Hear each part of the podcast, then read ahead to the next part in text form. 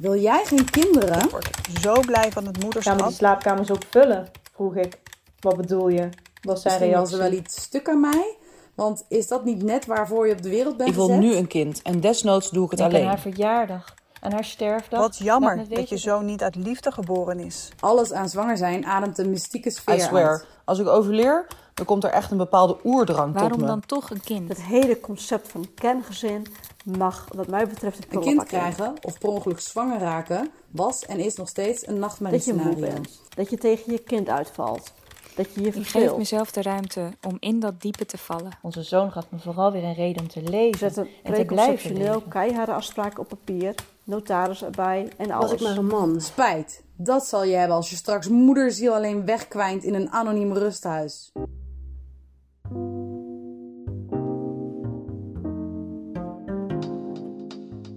Hey hallo en welkom bij de Bowie Show, de podcast over onbespreekbare onderwerpen.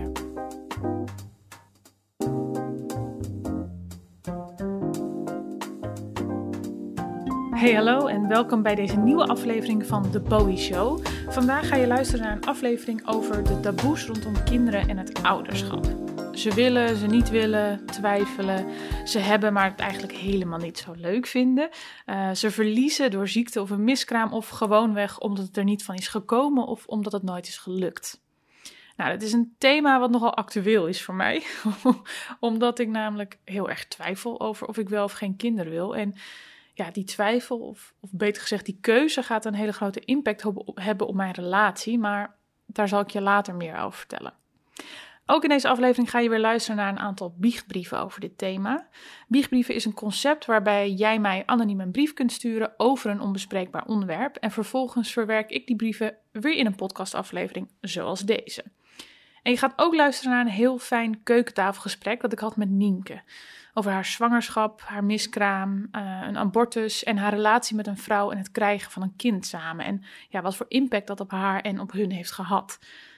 Oh ja, en over die verdomde roze wolk, die iedereen schijnbaar hoort te hebben, maar dus niet bij iedereen zo roze is.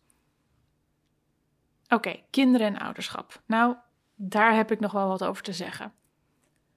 Ik kan me wel een tijd herinneren dat het mij ja, eigenlijk volkomen logisch leek om kinderen te krijgen toen ik nog een tiener was. En ik denk, ja, zeker toen ik nog veel jonger was, een jaar of twaalf, dan dacht ik, oh ja, als ik 23 ben, dat is echt de perfecte leeftijd om een kind te krijgen.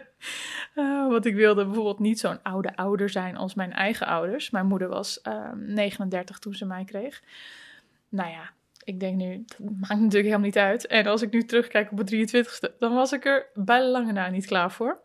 Dat is hoe ik er vroeger over dacht. En uh, ja, nu is dat wel iets anders. Want ik denk dat mijn toekomst met kinderen pas een beetje begon te knagen een jaar of vijf, zes geleden. Dus ik bleef eigenlijk vanaf mijn twintigste elk jaar zeggen: ja, over tien jaar. Nee, ja, over tien jaar wil ik wel kinderen. Ja, nee, tuurlijk, over tien jaar. En ondertussen is het over tien jaar. Ik word over twee maanden dertig. En ik, ja, ik realiseer me natuurlijk maar al te goed dat ik dat niet eindeloos kan blijven herhalen. Um, en daarbovenop komt dat mijn vriend dolgraag kinderen wil. Eigenlijk al, al, al meer dan tien jaar kinderen wil. En ja, hij heeft nu een burn-out en een depressie, dus het is nu niet helemaal de tijd. Maar ja, het liefste had hij ze gewoon al. En ja, en ik, ik weet het niet. Ik begin steeds meer te twijfelen of het wel is wat ik wil. Of het wel past in het leven wat ik wil hebben. Of ik het wel zou trekken, zeg maar. Ik heb er geen twijfel over mogelijk dat ik een hartstikke leuke moeder zou zijn. Maar ik weet niet of ik mezelf nog een leuk mens zou vinden. En ja, als ik al die eerlijke verhalen mag geloven en als ik ook alles erbij betrek wat ik zelf heb ervaren met kinderen, dan klinkt het eigenlijk helemaal niet zo aantrekkelijk.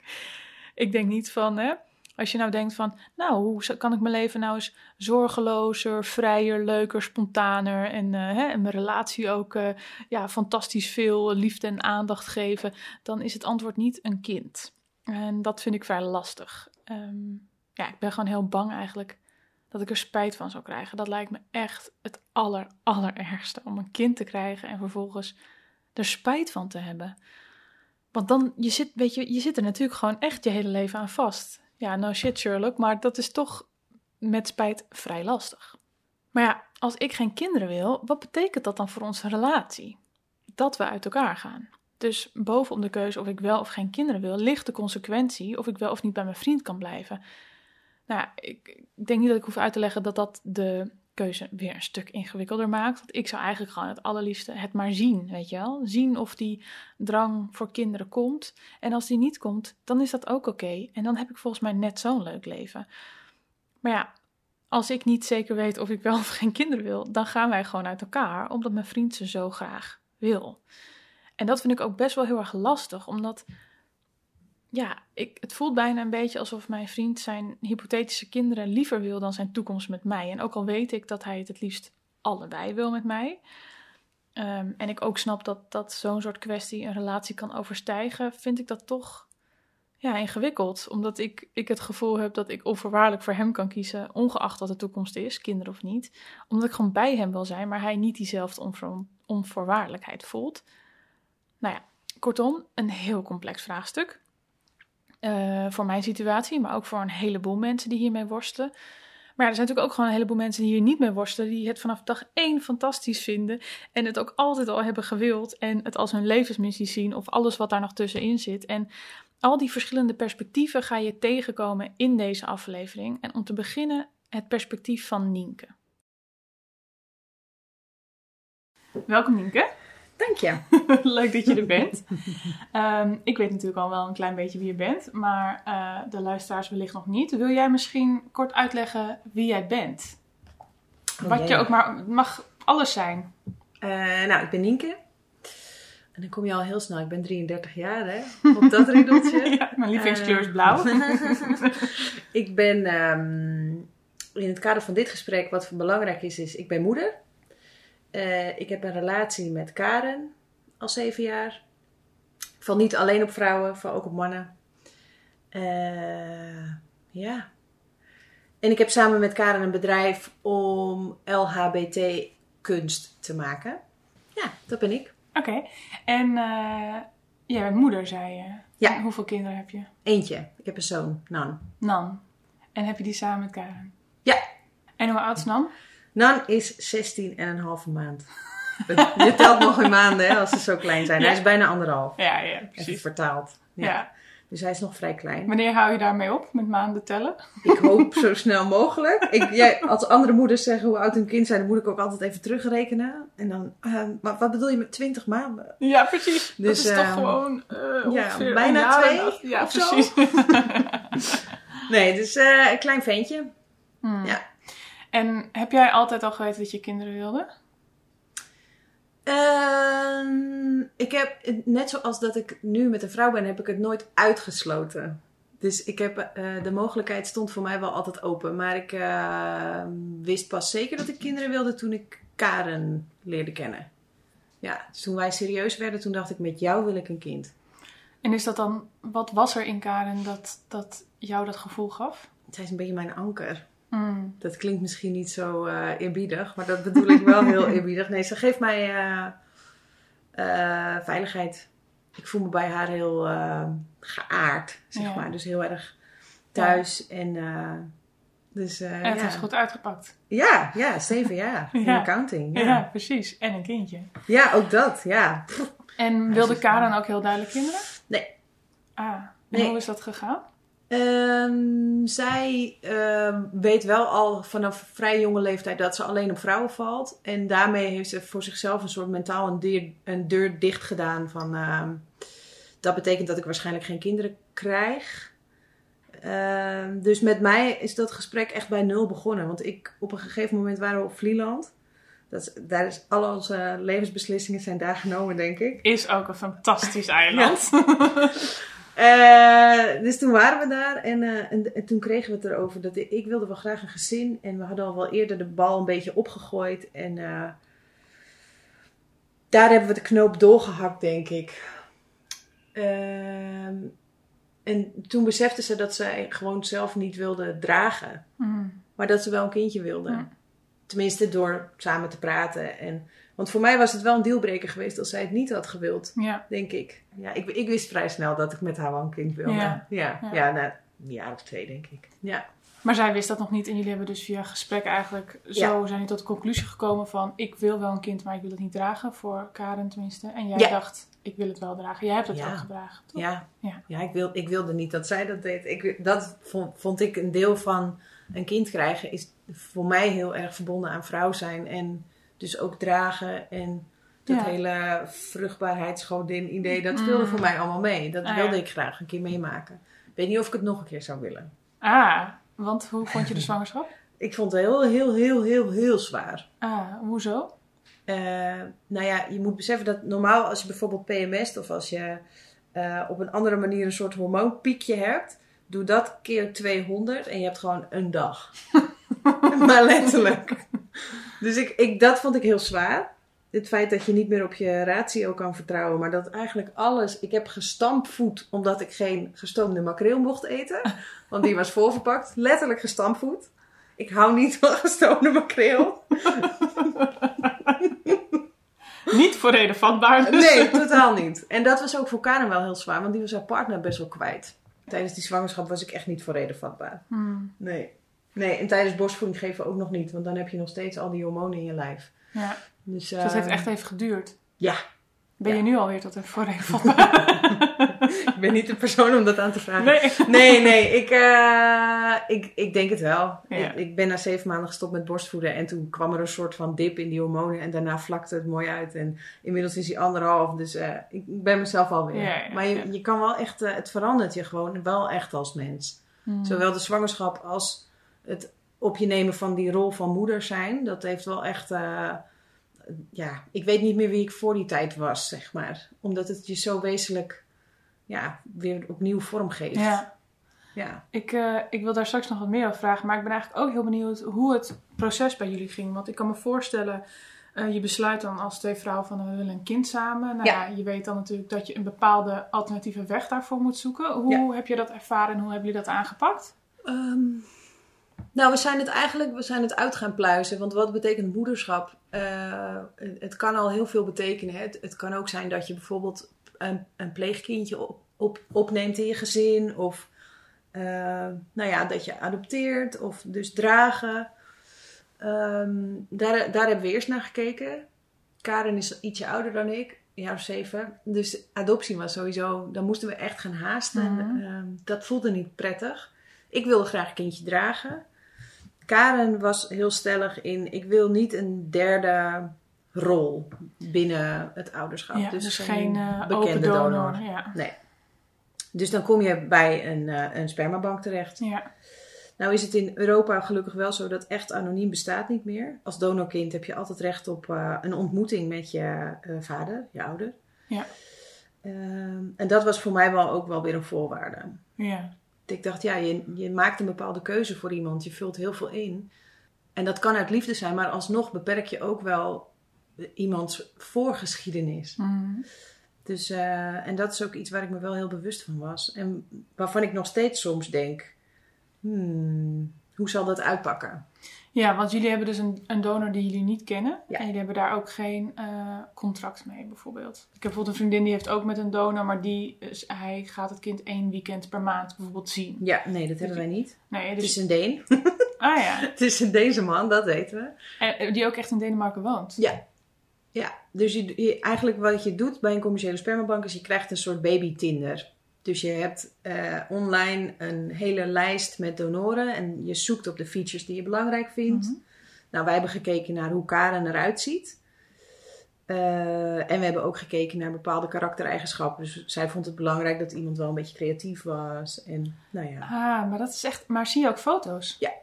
babyfoto's. Babyfoto's? Ja, geen volwassen foto's. En de, de mannen hebben allemaal een, eh, een codenaam. Ja. Ehm, ja, en, en dan kan je dus door die foto's heen swipen en eh, dan, eh, dan maak je je keuze. Wauw, ik wist niet ook dat het zo... eh, dat het niet gewoon nummer 536 is. Nee, en je, nee. en je, je ziet maar of zo. Maar je kan Nee. echt dingen uitzoeken. Ja, ja. Dat, ah ja, maar dat heeft denk ik ook, dat heeft denk ik ook te maken, ja, met, te maken met dat je gewoon kan kijken van, nou, wij zijn bijvoorbeeld allebei blond of hebben allebei bruin haar en we willen graag dat ons kind eh, op ons lijkt. Ja, je kan etniciteit kiezen, je kunt... eh, ja. Zit er ook prijsverschil in mensen? Ja?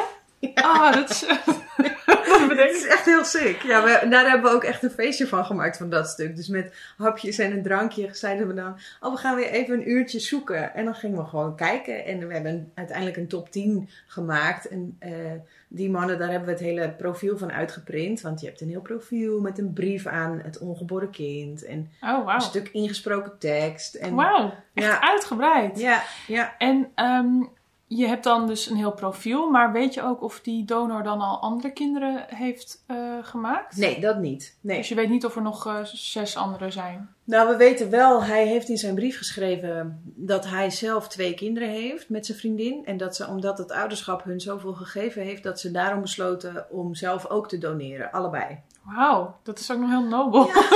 Vet nobel. Ja, Ja, dus, Ja. zij heeft ook eitjes gedoneerd. dus Oh, we weten wel dat, dat dat was hun beweegreden en dat vonden wij ook heel mooi. Dus Dat is ook dat mooi, is ook ja. iemand die daar dan waarschijnlijk over 18 jaar of over 16 jaar nog steeds voor open staat om Ja, Nandan te ontmoeten. Ja. En dat woog voor mij het zwaarst. ja. En hoe gaat dat proces? Want dan zal dan eh, moeten aankloppen bij de donorbank en zeg ik wil mijn vader ontmoeten en dan verstrekken zij die gegevens. Ja, het is zo dat wij hier in Nederland met een vruchtba- vruchtbaarheidskliniek hebben gewerkt. En die hebben de gegevens, dus die kunnen de koppeling maken. Dus via zo'n instantie. Je mag ook bij zo'n spermabank dat niet thuis laten bezorgen. Dat moet Nee. via een instantie van Ah, de ja, ja, overheid. En, nou ja. Dus als hij 12 is, krijgt hij meer info. En als hij 16 is, mag hij hem geloof ik één keer ontmoeten. Oké, ja. En hoe was dat proces voor jullie? Hoe was het om het op die manier te doen? Was dat fijn, ingewikkeld? Ja, ik vond het wel ingrijpend. Ik vond vooral het medische gedeelte, dus echt de inseminaties, vond ik echt eh, heftiger dan ik had gedacht. Je bent toch een soort. ehm, je, je moet heel erg bewust zijn van je ovulatie. En weet je, dan moet je op dat moment bel je de kliniek en dan moet je binnen 24 uur daarheen. En dan word je geïnsemineerd. En dat is altijd door een onbekende. Dat Mm, wisselt heel vaak wie dat dan doet. Het is niet dat En- Karen dat kan doen of zo. Nee, nee, ja, uiteindelijk mocht zij, mocht zij dat wel doen. Eh, die keer, is het die keer gelukt? Ja, volgens mij is dat nou geworden, ja. Maar we hebben, we hebben niet zo heel veel pogingen hoeven doen. We, je koopt per buisje, dus per eh, poging. Mm, En we hadden vier gekocht en ik ben er van twee zwanger geweest. mm. En de tweede keer eh, wa- was Nan en de eerste keer was de tweede poging en da- dat werd een vroege miskraam. Dus eh, eigenlijk ben ik de helft van de tijd zwanger geraakt. Ja, Ja, ja, best een groot slagingspercentage in die zin. mega. Ja. Ja. Dus, Ja. eh, Dus jullie hebben ook nog een miskraam eh, Ja. moeten... ja, dat zat er ook nog even bij. Ja. Ja. Het was waarschijnlijk een eh, zwangerschap in mijn eileider. Maar dat was niet goed te zeggen, want het was na zes weken of zo. En dat was ook heel verdrietig en heftig en vreemd. En, Ja, want ik kan me voorstellen dat je dit dus dan ook al heel vroeg weet, omdat je zo... Ja, direct. ja, Ja. je weet het. Ja. Maar ook omdat natuurlijk soms, hè, als mensen het proberen en ze raken Ja. zwanger, dan, dan weten ze het soms nog niet eens bij zes weken of zo. nee, nee, klopt. Ja. Ja, dus je bent natuurlijk extra alert en helemaal op de hoogte van alles. ja, maar het vreemde was dat van die eerste zwangerschap die misging, had ik... We deden een test en op, eh, hij werd positief. En ik dacht direct, oh, dit zit niet goed. Ja. Dus je had eigenlijk al een gevoel. Ja. Ja, ik had eh, een eh, heel gek volgevoel. En eh, dat bleek ook zo te zijn. Dus dat was na een maand eh, ongeveer, brak dat af. Hmm. Ja. Het voelde wel heel, heel erg als falen vooral. Hoe onterecht ook. Het voelde alsof ik dat niet kon. Ja, alsof je Ja. lichaam je in de steek liet. Ja. En hoe heb je dat weer weten op te bouwen? Want ik kan me voorstellen dat de- die keer daarna was je dus eigenlijk zwanger van Ja, ja één keer daar- nog daartussen? mislukt. En toen eh, was ik zwanger van Nan. Ja, ik, ehm, eh, ben er wel, ik ben er vrij open over geweest. Dus ik heb het op mijn werk verteld. Ehm, en mijn manager op dat moment was ook een vrouw. Dus dat was heel prettig. Ja. Dat vond ik heel fijn. Ehm, en ja, om me heen waren mensen vooral heel lief. En eigenlijk krijg je meestal de boodschap... Oh, maar nu weet je wel dat het kan. Dus het lukt vast snel. Ja, dat soort reacties kreeg je dus. Ja. Dus eh, niet opgeven. En eh, ik heb een vriendin die na een miskraam direct zwanger Ja, raakte. ja, ja, ja. Dus je krijgt hoop, hoop, hoop. Dit is heel ongemakkelijk. Dat je alleen maar denkt, ja, maar ik zit daar niet. Nee, en het maakt ook niet uit. Het Nee. is prima als het straks in één keer gebeurt, maar ik heb nu dit verlies. En, eh, ja, ja, dus het wordt snel gebagatelliseerd. Omdat mensen het lastig vinden om met jouw verdriet om te gaan. Mhm. En omdat jij wel rouwt. eh, ja. Ehm, we hadden een tripje naar Berlijn al staan. Vlak voordat het gebeurde. En, en nee, net nadat het gebeurde, sorry. En eh, dat hebben we alsnog gedaan. We zijn lekker vier dagen samen weg geweest. En dat was heel fijn. Maar ja, Karen had er op zo'n andere manier eh, mee te dealen. Ja, die stond er zoveel verder van af. Ja, ik kan me ook voorstellen dat het natuurlijk niet haar lichaam. Hoe heeft, ze, dat, hoe heeft ze dat überhaupt beleefd? Ja, Dus ze werd heel bang toen ook, ik eh, zoveel pijn had. Dat vond ze heel moeilijk. Eh, en ze wist ook niet zo goed. Ze- dan wordt ze altijd een beetje radeloos. Ik ben meestal degene die dan rustig blijft. En zij schiet in een soort van paniekstand. Ja. Eh, dus d- daar, eh, daar kon ze, ze kon er niet zo heel veel mee. Nee. Dus Was dat voor jou ook lastig? Dat je aan haar niet echt op die manier steun kon hebben? Of had je wel steun aan haar, maar... ja, eh, we moesten wel weer even, even levelen. Ja. We moesten elkaar wel weer even vinden. We hebben toen ook besloten, we doen even een paar maanden niks. Eh, ja, lichaam moet ook even tot rust komen. Hè? Je weet Ja. ook nooit meer wanneer je de cyclus dan weer normaal wordt. Nou, dat was bij mij eigenlijk direct weer. Maar nou ja, dus de- er was wel een reset nodig. Maar het was niet zo heftig dat we elkaar kwijtraakten daarin. Dat niet. Nee. Nee. En toen eh, was je zwanger van Dan. Ja. Hoe was dat? Want dat was de tweede keer. Had je toen ook Ja. moeite om dat te geloven? Of Nee. was het gelijk zo van dit is het? Ja, ik wist het al een paar dagen voordat ik mocht testen. Voelde ik al, ik ben weer zwanger. En eh, ik heb ook helemaal niet, eh, ik heb geen twijfel gehad bij hem. We hebben ook geen tests laten doen over zijn eh, chromosomen of zijn genetische Nee, samenstelling. Nee hoor. Nee.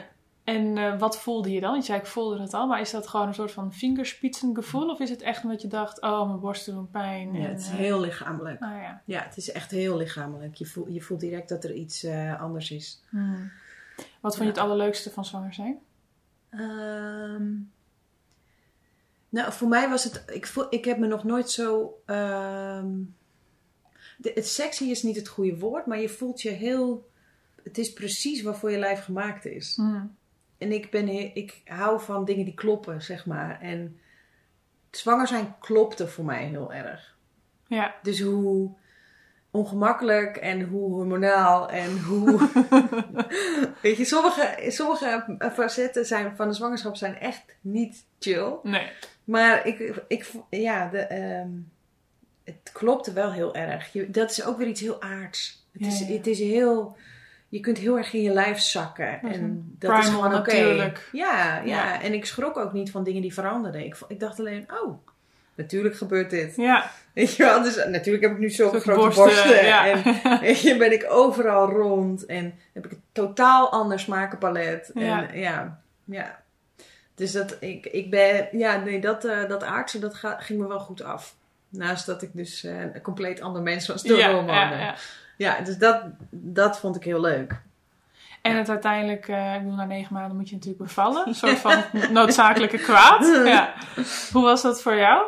Eh, dat was eh 40 uur de hel. Oh, Dus 40 vond- uur. Ja, dat was echt, eh, ja. Ik, Voor iedereen die nu luistert, die is. het Zo gaat het voorbij. Ja, het gaat voorbij, uiteraard. Eh, het was, ja, het is een beetje dubbel. Ik vond het eerste gedeelte ging heel goed. De eerste dag, zeg maar, de eerste 24 uur was heel eh, goed te doen. Ik zat in een onwijs lekkere hormoonflow. Dus tussen de weeën door viel ik in slaap. En nou ja, dat ging, eh, maar dat, het schoot niet op. Nee, Nee, je 24 lijf- uur lijkt al heel, heel lang. Ja, maar op zich, dat was goed te doen. Maar Ja. ehm, je lijf moet iets voor het eerst doen. En ik had onbewust toch wel veel angst. Dus ik, ik eh, kreeg niet genoeg ontsluiting. En ehm, na een dag was ik zo moe dat ze zeiden: Nou ja, we- laten we naar het ziekenhuis gaan. En toen heb ik een ruggenprik gekregen. En toen heb ik geslapen. En toen was ik volledig ontsloten. Toen heb ik nog een uur geperst en gevochten. En uiteindelijk is eh, Nan met eh, alle toeters en bellen eruit gehaald. Ja, het is geen keizersnee, maar wel echt een Pomp en een pomp en een tang knip en en, een- van alles. Ik weet niet wat ze allemaal uitspreken daar, maar Ja. de, het was uiteindelijk wel traumatiserend. Ja, dat kan Ja. me goed voorstellen. Ja. Want en dan ga je zo dat, dat vierde trimester in, wat ze Ja. natuurlijk noemen, zo na, na de bevalling. En heb je daar dan ook veel last van gehad? Ja, ik heb de eerste drie weken, weet ik niet meer. Gewoon compleet helemaal- uitgesloten. Ja, ik was helemaal ge, eh, desoriënteerd. Dus dat heeft Karen heel erg gedaan. Ah, Ik, super eh, heftig, joh. Ja, dat was heel heftig. Kreeg je daar hulp bij? Behalve kraamzorg, maar echt, ik bedoel... Ja, mijn moeder. eh, oh ja. Mijn moeder is de- na de kraamzorg een week bij ons geweest. En dat heeft me wel echt goed geholpen. Want toen waren de eerste twee weken voorbij. En toen werd ik langzaam een beetje wakker. Hmm. Maar ik was heel bang. Er zat echt heel veel angst in mijn lijf. Zo natuurlijk als die hele zwangerschap was, zo onnatuurlijk voelde het om Nan te hebben. Mm, Dus ik had niet zo'n directe, oh, dit is alles. En, nee. nee. Borstvoeding ging goed, lichamelijk ging alles prima. Na een week was ik echt wel redelijk hersteld ook.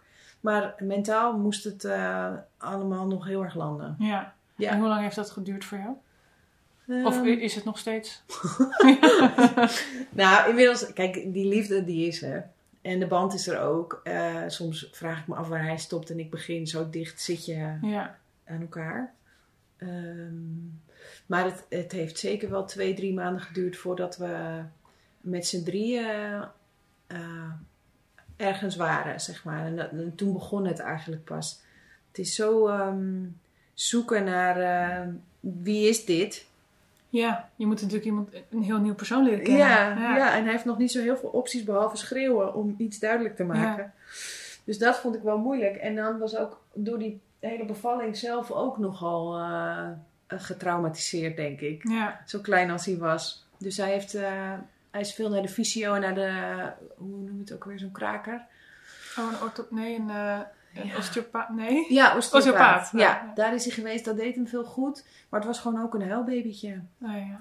Ook door mij. Ja, Ja, we waren nog niet op elkaar ingespeeld. En eh, dan krijg je dus een kind wat zeven uur per dag huilt. Dat is heel veel. Ja, dat is heel veel. En hij sliep maar 40 minuutjes. En dan was hij weer wakker dag en nacht in het begin. En dat is ook allemaal heel normaal. Maar weet ik veel. Ja, ja. en dan hing hij weer aan de borst. En dan, Ja, en dan begon het hele rieltje weer opnieuw. En dan... Ja, dus dat was wel ehm, eh, zwaarder dan ik had gehoopt. Eh, maar in het begin was ik, was ik zo onzeker en angstig dat ik voor elke voeding 's nachts Karen ook wakker maakte. Want ik durfde dat niet alleen te doen, want ik was bang dat ik het verkeerd deed. Vreemd. Ehm, achteraf, hè, want we Ja, hebben ja. uiteindelijk zeven maanden samen borstvoeding gegeven, of eh, gedaan, Dan en ik. En dat ging uiteindelijk heel goed. Maar die eerste maand was wel heftig. Ehm, dus toen was hij er gewoon letterlijk altijd bij. Ja, Dus toen zijn we echt met z'n drieën gaan zoeken naar, ja. weet je wel, hoe... Toen deden jullie toch wel dus met z'n drieën, ondanks dat Ja, het jouw lichaam was. Zeker. Aan Ja, had, ik eh. kon echt niks zonder Karen in het begin. Nee. Ik had haar echt nodig. Ja. En weet je ook hoe dat voor Karen was? Ja, Want zwaar. ja, Heel zwaar. Ja, zij is wel, eh, we zijn elkaar echt wel eh, flink kwijt geweest daarin. Ja, het heeft eh, denk ik zes maanden geduurd voordat we weer een klein beetje ja. naar elkaar toe toe... kwamen. ja. En waren jullie daar heel erg bewust van? Of is dit typisch zoiets waar je dan pas na Ja. maanden denkt van... Waar de fuck zijn we nu mee bezig? ja, dat is echt achteraf. Want je moet je voorstellen dat naast dat je dan zo'n nieuw mens hebt, sliep nou ook niet echt. Nee, dus jullie Dus- sliepen ook niet echt. Nee, en ik was hormonaal, dus dan ben je niet echt moe. Vreemd genoeg. Dan, je bent wel helemaal wappie, maar je bent niet moe. En Karen was kapot. Ja. Die kon helemaal niet meer. Nee. Die, eh, die was helemaal... eh, die lag er helemaal af. En als je nou kijkt naar hoe je er van tevoren inging... Hè, want jij dacht, ik, ik wist het heel goed toen ik Karen leerde kennen... van Ja. ik wil graag met jou een kindje. En is het, eh, is het wat je ervan had verwacht? Of ben je totaal omvergeblazen, zowel positief als negatief? hè? Nou, is wel het allerbeste wat ik ooit heb gedaan. Ik, ik zou... Als je ook vraagt... Kies tussen wie dan ook en Nan, dan kies ik voor Nan. Direct. Hij is alles. En wat, eh, hoe, wat, hoe voelt dat voor jou? Als je dat nou zou moeten kunnen omschrijven. Hè? Want ik hoor dit natuurlijk heel vaak. Zo Ja. van, mijn kind is natuurlijk gewoon de liefde van mijn leven. Of, hè, Ja. of ik voel daar onvoorwaardelijke dingen van. Maar als je nou Ja. zou moeten proberen te omschrijven aan een leek hoe dat voelt. Hoe zou je dat dan het beste kunnen omschrijven? Mm, ik heb echt, het voelt echt alsof ik fysiek verslaafd ben aan hem als persoon. Ik heb echt, als ik hem twee nachten bijvoorbeeld niet bij me heb gehad, als ik hem niet op schoot heb gehad en niet dat knuffeltje als Ja. hij zijn tandjes heeft gepoetst, dan, eh, dan eh, krijg ik echt afkikverschijnselen. Ja. Dan word ik helemaal, eh, dan moet ik hem hebben gewoon. Ja, dan word je helemaal zo onrustig. Omdat Ja, je niet eh het is echt, het is echt een, non-fix hebt gehad. ja, het is nog een fysiekere liefde dan je kan hebben Mm. als je bijvoorbeeld net met een nieuw persoon bent. Ja, ja. Het is heel erg dat hunkeren naar. Dat is het voor mij wel. Op een nieuwe manier. Ja. Ja. En je noemde net ook eventjes, eh, voordat we gingen opnemen, eh, dat je eigenlijk gewoon na de zwangerschap met je werk bijvoorbeeld ook totaal iemand, iemand anders bent. ja. Hoe, hoe ervaar je dat? Is dat? Heb jij het gevoel dat je jezelf bent verloren? Of is het gewoon dat je bent veranderd? Ja, het is, het is, je bent, eh, ik heb toen Nana net was heel vaak me een soort elfjarig meisje gevoeld. Dat klinkt heel stom, maar ik, je bent zo nieuw als moeder. Je bent zo onkundig. Tenminste, zo voelde het voor mij heel erg. En ik, heb wel, ik moest echt opnieuw opgroeien of zo. Mm. Ik, ik ben me ervan bewust dat het heel vreemd klinkt. Maar je, bent zo, je, je moet iets heel nieuws leren. Een hele nieuwe rol. En voor mij voelde het als een soort van puberteitachtige levensfase. Waarin je dus en super hormonaal bent. En totaal niet weet wat de samenleving van je verwacht. En geacht wordt op je gevoel te vertrouwen.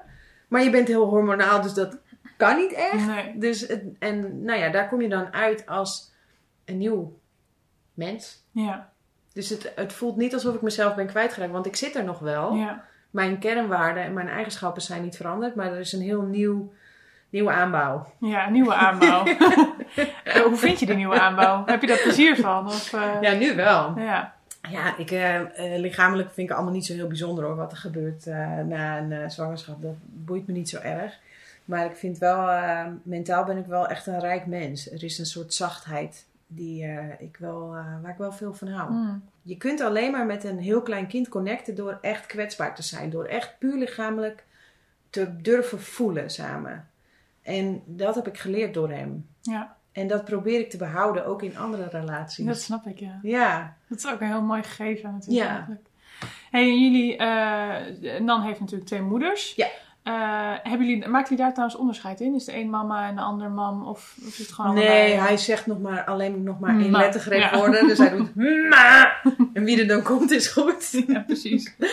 Eh, we laten dat aan hem over. We Ja. gaan dat niet voor hem invullen. Als het verwarrend is voor de buitenwereld, dan is dat zo. Dat is prima. Hij kijkt je gewoon aan als hij jou bedoelt. Ja, ja. Dus eh, we zijn mama. Gewoon. Hij heeft twee mama's. En eh, net zoals dat hij twee oma's heeft en eh, twee, Twee opa's. Ja, dus precies. ja, dat is prima. Ja. En we weten ook vaak wie die bedoelt als hij, eh, als hij roept. Ja, ja, ja. Ja. dan reageert er iemand en dat blijkt dan de goeie te zijn. ja.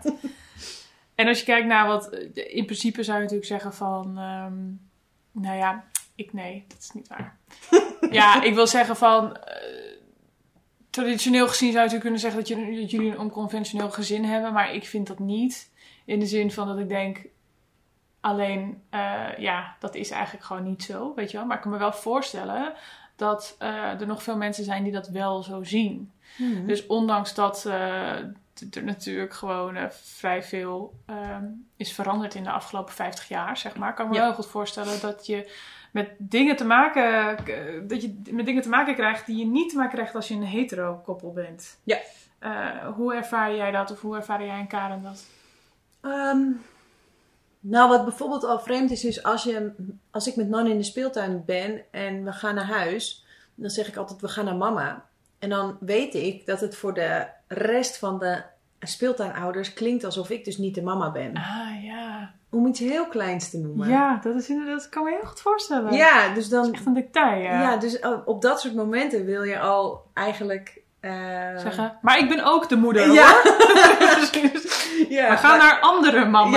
Ja, ja, maar ja, dat zeg Dat je zeg niet. je niet, Want nee, hij weet wie ik bedoel als ik ja, mama zeg. ja. Dus het is wel ook, ehm, d- daar, dat laat ik maar gewoon los. Ja, dat kan ik me Eh, ja, en als wij met z'n tweeën met Nan op pad zijn, dan denkt eigenlijk altijd iedereen dat een van ons een vriendin is Ja, of een zus. Maar dat was ook al toen we als stel op pad gingen. Ja. Het, Dus lijkt me ook, het lijkt me wel heel vermoeiend. Is het vermoeiend of valt het is het wel vermoeiend, ja. Maar het is, het is ook vermoeiend om te kijken wie er als eerste op de koopakte komt. Omdat dat standaard de man is bij het kopen ja, van een huis. Dus als je deze Pandora's doos opent, Ja, dan zijn er natuurlijk gigantisch veel dingen. Maar in het ouderschap, het is wel zo dat toen ik in het ziekenhuis lag te bevallen van Nan, dat de gynaecoloog binnenkwam en zich niet voorstelde aan Karen.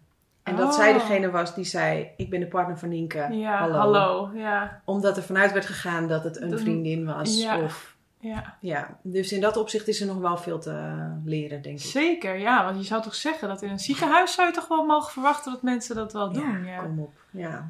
Maar, en überhaupt denk ik, als je gewoon binnenkomt in een bevalkamer, dan stel je jezelf voor, Ja. ongeacht wie ernaast het bed Ja, het, ja, inderdaad. Ja, dat is ook zo. Ja. Ja, en we, we zijn wel tegen, tijdens de zwangerschap wel tegen heel veel eh, microagressie eh, aangelopen. Dat wel. Mensen vinden heel veel van het feit dat je een donor gebruikt, bijvoorbeeld. Oh ja? Ja. Ja, Dus die ja, vinden echt, eh, maar dat vinden ze dan niet kunnen? Of niet? Had je eh, toch net zo goed iemand uit de kroeg kunnen... Oh god, ja, verschrikkelijk. Dat- dat je dat toch, dat je dat je mond uit krijgt. Dat een echoscopist dat gewoon zegt. Echt? Ja. Nee, dat kan toch niet? Nou ja, dat, ja, daar loop je toch tegen. Ah, verschrikkelijk. En een Oh. puffcursus is gemaakt op een hetero-stijl. Dus de hele tijd komt papa, vader. Ja, ja, Ja. ja. dat zouden ze wel iets... eh, Ja, dus er Iets is meer genderneutraal mogen eh, maken, Ja, ja. er is heel veel te, te winst te behalen daar. Ja, oh, dat lijkt me echt heel lastig, ja. Ja, nou ja, ja. Nou, gewoon irritant ook. Ja. Dat je denkt van, eh, en ook, dat, ik kan me ook heel goed voorstellen dat eh, voor Nan is dit natuurlijk gewoon heel normaal. Gaat het ook heel normaal Ja. zijn en helemaal zijn, moet zeggen, zijn nulpunt, om het zo maar te zeggen. Ja. En, en, en hij gaat er natuurlijk ook inderdaad mee te maken krijgen, net als dat jullie ermee te maken krijgen, dat de buitenwereld een ander nulpunt heeft of zo. Ja, Hè, dat precies. alles zo heteronormatief is, dat, Ja. dat lijkt me inderdaad wel ontzettend lastig. Nou, het is wel zo dat op het moment dat mensen hem gaan vragen... eh, hoe is dat nou opgroeien met twee moeders? Dat ik hem wel wil leren om te zeggen van- dat hij niet beter weet. Dus Ja. dat het zijn standaard is. Precies, Ik ja. wil hem wel een klein beetje wapenen. Ja, Dus we gaan daar wel... Ik denk dat we daar gewoon net zo open mee omgaan als het feit dat hij een donor heeft. Ja. Als je kijkt naar wat het moederschap je tot nu toe heeft gebracht, je noemde net al zachtheid, maar als je kijkt naar eh, hoe het, wat voor impact het heeft gehad op jullie relatie. Want ik hoorde je natuurlijk net wel Hmm. een paar keer noemen van, nou, waar, hè, we moesten elkaar echt weer terugvinden.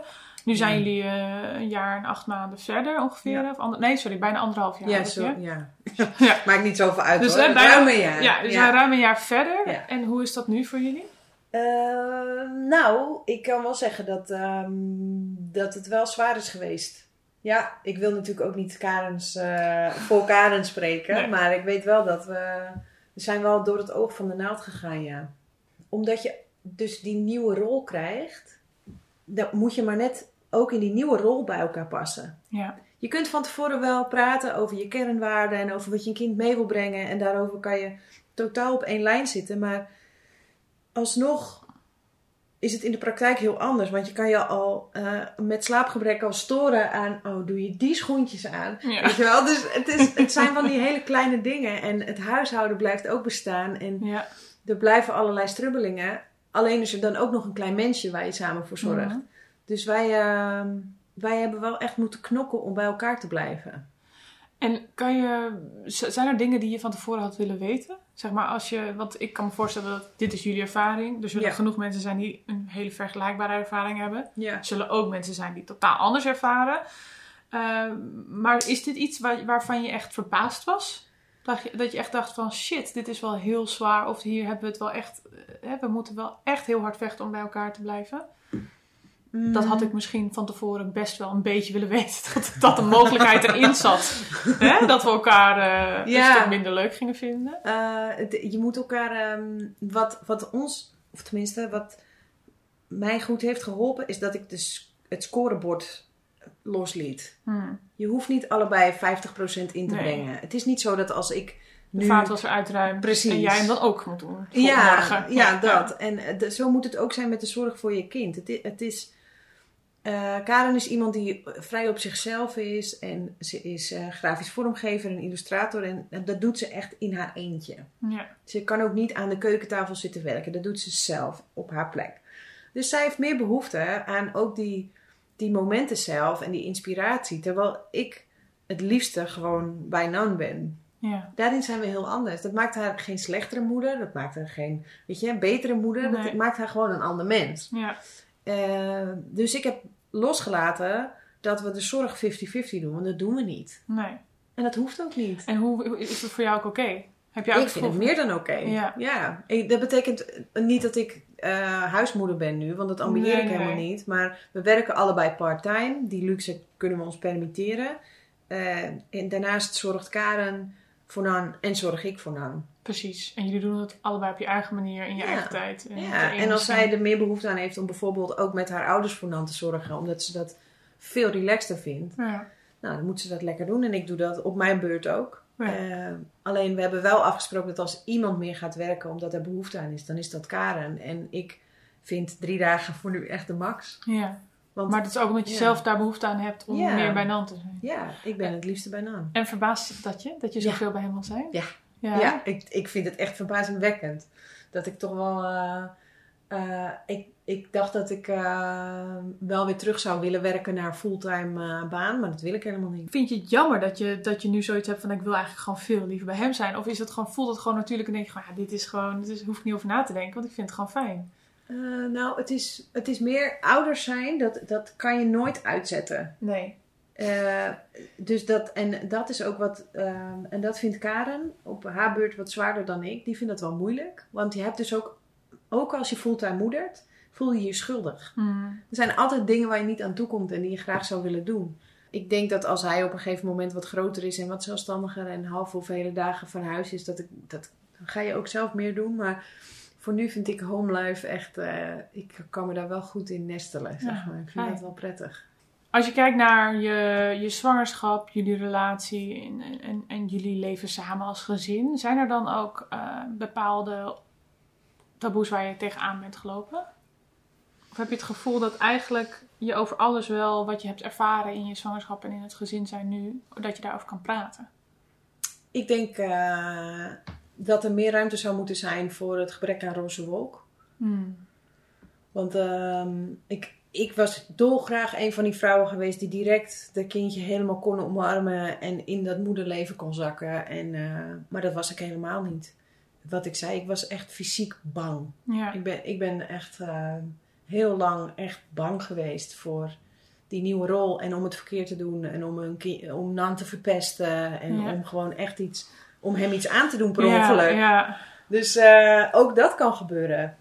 Ehm, en inmiddels gaat het, nu gaat het me heel natuurlijk af, maar dat was in het begin gewoon niet zo. En ik had echt gedacht, ook door de zwangerschap, die dat zo eh, voelde als een jas die ik nooit meer uit wilde trekken, ehm, dat ook eh, het begin van eh, Nans leven bij ons zo zou gaan. ja. Dat had ik echt gedacht. En dat was dus niet zo. Zwaar overschat. Ja, dus dat was een beetje van de koude kermis thuiskomen. Ja, dat was gewoon heel zwaar. En heb je ook het gevoel dat, dat, dat je dat niet zo vaak hoort?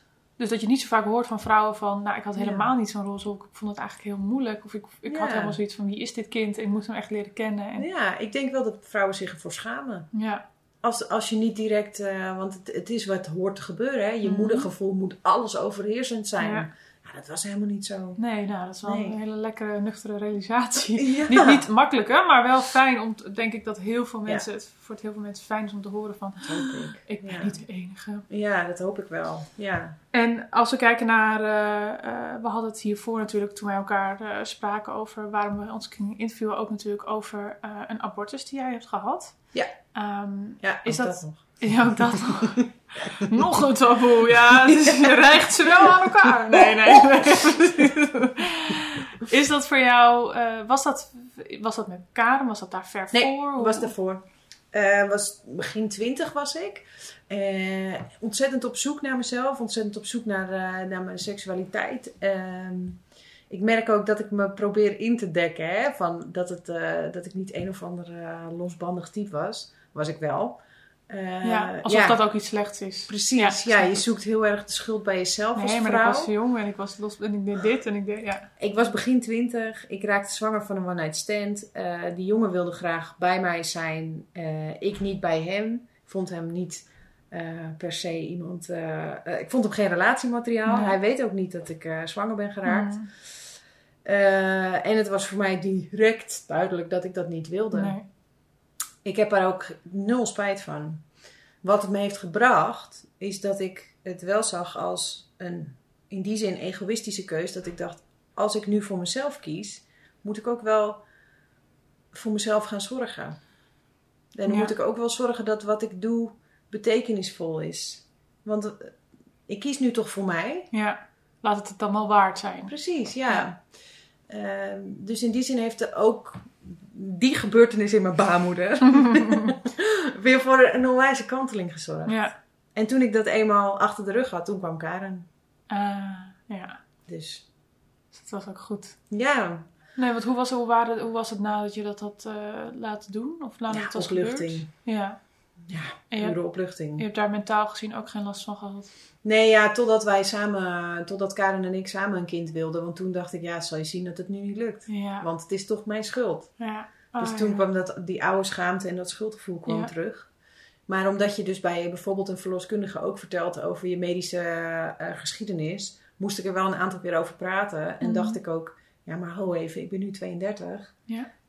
Dit is oké, dit is acht jaar geleden gebeurd. Ja. Ja. Oké, om af te sluiten. Als jij. ehm, wat had jij graag willen horen voordat je zwanger was en voordat je eh, Nan kreeg? Wat je nu wel weet. Ehm, En dus misschien ook, wat zou je eigenlijk tegen andere mensen willen zeggen die. Ja, eh, ik denk dat je, ehm, wat ik tegen partners van zwangere mensen zou willen zeggen Mhm. is, het, eh, wees lief. Ja. Heb Ze kunnen er niks aan doen. het is heel heftig. Maar dat weet diegene zelf ook. Ja. Eh, maar wat, wat je over een jong kind leert, over een baby, is dat de, de, eh, de fases volgen zich razendsnel op. Dus op het moment dat je denkt, oh nee, dit is echt, wat is dit kut, excusez-le-mot. Dat kan binnen een maand weer helemaal anders Mhm. zijn. En juist de vergankelijkheid van al die periodes van zo'n heel jong leventje, zeker dat eerste jaar, dat, eh, dat ligt heel snel achter je. Voor je het weet eh, zit er gewoon een heel klein persoontje bij je aan tafel. Dus eh, ik, ik vond namelijk heel zwaar dat, dat sommige periodes waarin bijvoorbeeld Nan zijn eerste tanden kreeg of ineens dacht, slapen doe ik gewoon niet meer s'nachts. Dat vond ik heel heftig, omdat ik dacht, oh ja, dit is nu de realiteit. Dit is het. Dit is het voor altijd. Ja. Want het lijkt oneindig. Ja. Maar dat, dat duurt Dus dan een week of twee weken. En dan is dat kind weer helemaal anders. Ja. Ja. Dus eigenlijk eh, geniet, maar ook vertrouw op dat alle fases weer voorbij Ja, gaan. vertrouw maar dat het beter gaat. Ja. En als je niet geniet, wees er eerlijk over. Ja, Zeg het gewoon. mooi zo. Dankjewel. Jij bedankt. Ja, dat was Nienke over haar ervaring. Ik ben heel blij dat ze dit eh, hier wilde delen, omdat ik denk dat ja, eigenlijk alles wat ze aanraakte van belang is om meer over te horen. En eigenlijk zijn alle aankomende biechtbrieven die je nu gaat horen dat ook. De biechtbrieven zijn dus volledig anoniem en worden elke aflevering weer door andere vrijwilligers voorgelezen. Dus de stemmen die je hoort zijn niet de stemmen van de briefschrijvers zelf. Dat is goed om duidelijk te hebben. En wat ik eigenlijk misschien wel het mooiste vind, is dat degene die het voorleest ook een korte reactie geeft op de brief. En dat is eigenlijk een soort van ja, anonieme ontmoeting tussen twee onbekenden. Goed, ik zelf twijfel nog over kinderen, maar er zijn ook een heleboel mensen die bewust kindervrij blijven, dus geen kinderen willen. Een perspectief waar nog zoveel oordeel op rust, merk ik. En eh, ik ben dus gigantisch blij dat deze briefschrijver ons meeneemt in hoe dat voor haar is. Wil jij geen kinderen? Wacht maar, dat komt nog wel. Maar hoe ga je dan zin geven aan je leven? Ah, ga je dan volledig voor je carrière gaan? Heb je geen schrik om eenzaam oud te worden? Wow, hoe egoïstisch is dat? En ga zo maar verder. Een vrouw die bewust geen kinderen wil, krijgt gigantisch veel lompe opmerkingen te slikken. De norm is nog steeds 1,7 stuks per koppel. Wijk je daarvan af, ben je een exoot, een specialeke en heb je last van het Peter Pan syndroom. Spijt, dat zal je hebben als je straks moederziel alleen wegkwijnt in een anoniem rusthuis. Vroeger als kind heb ik nooit moedertje gespeeld. Ik speelde met de Lego en Duplo, bouwde huizen, tekende veel en zong en danste dat het een lieve lust was. Van mijn ouders kwam er nooit de vraag hoeveel kinderen ik later wou, waardoor het krijgen van kinderen ook geen must werd in mijn hoofd. Eerder een optie. Net zoals een huis bouwen of verbouwen, reizen maken, een nieuwe studie aanvatten. Allemaal keuzes zijn het die iemand kan maken in zijn leven. De vraag: wil ik een kind? werd een aantal jaar geleden heel actueel. Ik werd 30 en rond mij begonnen vriendinnen ineens een gezin te stichten. Ik viel telkens van mijn stoel. Waren zij hier nu al mee bezig? Wat bezielde hen? Wisten ze dan niet dat er nog zoveel moois te ontdekken valt in deze wereld waarbij kinderen absoluut geen meerwaarde zijn? Was dit niet erg snel en gingen ze daar dan geen spijt van krijgen? Opgesloten in hun huizen met wallen tot op de grond van ononderbroken nachten? Dat een kind krijgen ook leuk kon zijn, kwam niet eens in me op. En de gedachte, weet je wel dat je een keuze hebt en dat je niet per se kinderen moet maken, passeerde ook al eens de revue. Ik schrok er soms zelf van hoe hard het, hoe hard het een niet-optie was voor mij om kinderen te krijgen. Ik voelde me abnormaal. Misschien was er wel iets stuk aan mij, want is dat niet net waarvoor je op de wereld bent gezet? Ik ben er zelfs voor naar een psycholoog gegaan. Zo slecht voelde ik me erover. Ik begon veel te lezen over het thema en voelde een enorme herkenning bij de gevoelens die het niet-moederschap sommige vrouwen gaf. Ik kon me een perfect, compleet leven inbeelden zonder dat kinderen daarvan deel uit zouden maken. Een kind krijgen of per ongeluk zwanger raken was en is nog steeds een nachtmerriescenario. Dagvrijheid, dagleuk leven, hallo slapeloze nachten en tantrums over het al dan niet leeg eten van een bord aardappelen. Ik ben dus vrij zeker dat kinderen voor mij geen goede aanvulling zijn in het leven. Ga ik daar spijt van krijgen? Ik gok het niet. En eerlijk, het lijkt mij vele malen erger om spijt te krijgen van het feit dat de kinderen er wel zijn. Moeder ben je voor het leven, niet enkel wanneer je er zin in hebt. Of ik daarentegen bepaalde consequenties van geen kinderen te krijgen spijtig vind, daar kan ik volmondig ja op zeggen. Met de beslissing om geen kinderen te krijgen komen gevolgen waar ik niet eerder bij stilstond en waar ik een tijdje van in rouw ben geweest. Ook al kies je voor een scenario dat voor jou goed voelt, wil dat niet zeggen dat je het spijtig kan vinden dat die beslissing bepaalde gevolgen heeft. Het is afscheid nemen van een toekomstbeeld. Net zoals een moeder zwanger geraakt en een transformatie doormaakt, maakte ook ik een transformatie door. Net het omgekeerde te beslissen. Met stip op 1 vind ik het enorm jammer dat ik mijn ouders geen kleinkinderen ga geven. De band met hen verandert als je zelf kinderen krijgt. Mijn hart doet ook pijn wetende dat zij nooit gaan spelen met mijn kinderen of ze van school kunnen gaan halen. Geen nieuwjaarsbrieven, verjaardagsfeesten en familieweekends naar de Ardennen met mijn koters erbij. Geen grootouderfeesten, eentjes vissen op de kermis en fotoalbums, Instagram-foto's met opa en oma. Een volgend iets wat ik jammer vind dat ik niet zou meemaken is zwanger zijn. Alles aan zwanger zijn ademt een mystieke sfeer uit. Van de bevruchting tot het maanden zwijgen en samen een groot geheim hebben, naar de aankondiging die enkel positief onthaald zal worden en de nieuwsgierige vragen, voorkeursbehandelingen en positieve kanten aan zwanger zijn. Dan heb ik het nog niet eens over de we kunnen samen een nieuw mens maken band die gesmeed wordt tussen mij en mijn vriend. Een persoontje voelen bewegen in je buik. Een borstomvang die drie maten groeit en het klaarmaken van de babykamer. Ook in sommige vriendschappen zijn er ongewenste consequenties. Afspreken gaat niet meer zo vlot. Een weekendje weg wordt opgebouwd rond de dutjes en de eetmomenten van de kindjes. Je hoort vriendinnen een totaal nieuwe taal spreken. Ah, koetsie, koetsie, koetsie. En haar huis, dat ooit juist uit de boekjes kwam, lijkt nu op een Bart Smit. De gedachte, waar is mijn lieve vriendin naartoe, komt al eens naar boven. Hoe gaat het met de kindjes? is de standaardvraag. Hoe het met mij is? Ja, dat hoeft niet eens gevraagd te worden. Jij hebt geen kinderen, dus alles loopt bij jou gewoon hetzelfde als altijd, toch? Is de insteek. Ik hoor van vriendinnen over WhatsApp-groepjes waar zij als kinderlozen niet bij in mogen. Van afspreekmomenten op woensdagmiddag waar iedereen met kinderen bij kan zijn, maar jij als kinderloze en fulltime werker niet. En zelfs weekendjes die georganiseerd worden enkel met de koppels met kinderen. Daar draait mijn maag van om. Zo doelbewust vriendinnen buitensluiten omdat je andere keuzes maakt in het leven kan nooit de bedoeling zijn. Stel je voor, wat er gebeurt als je enkel afspreekt met de mensen die vier, uh, vier vijf weken werken.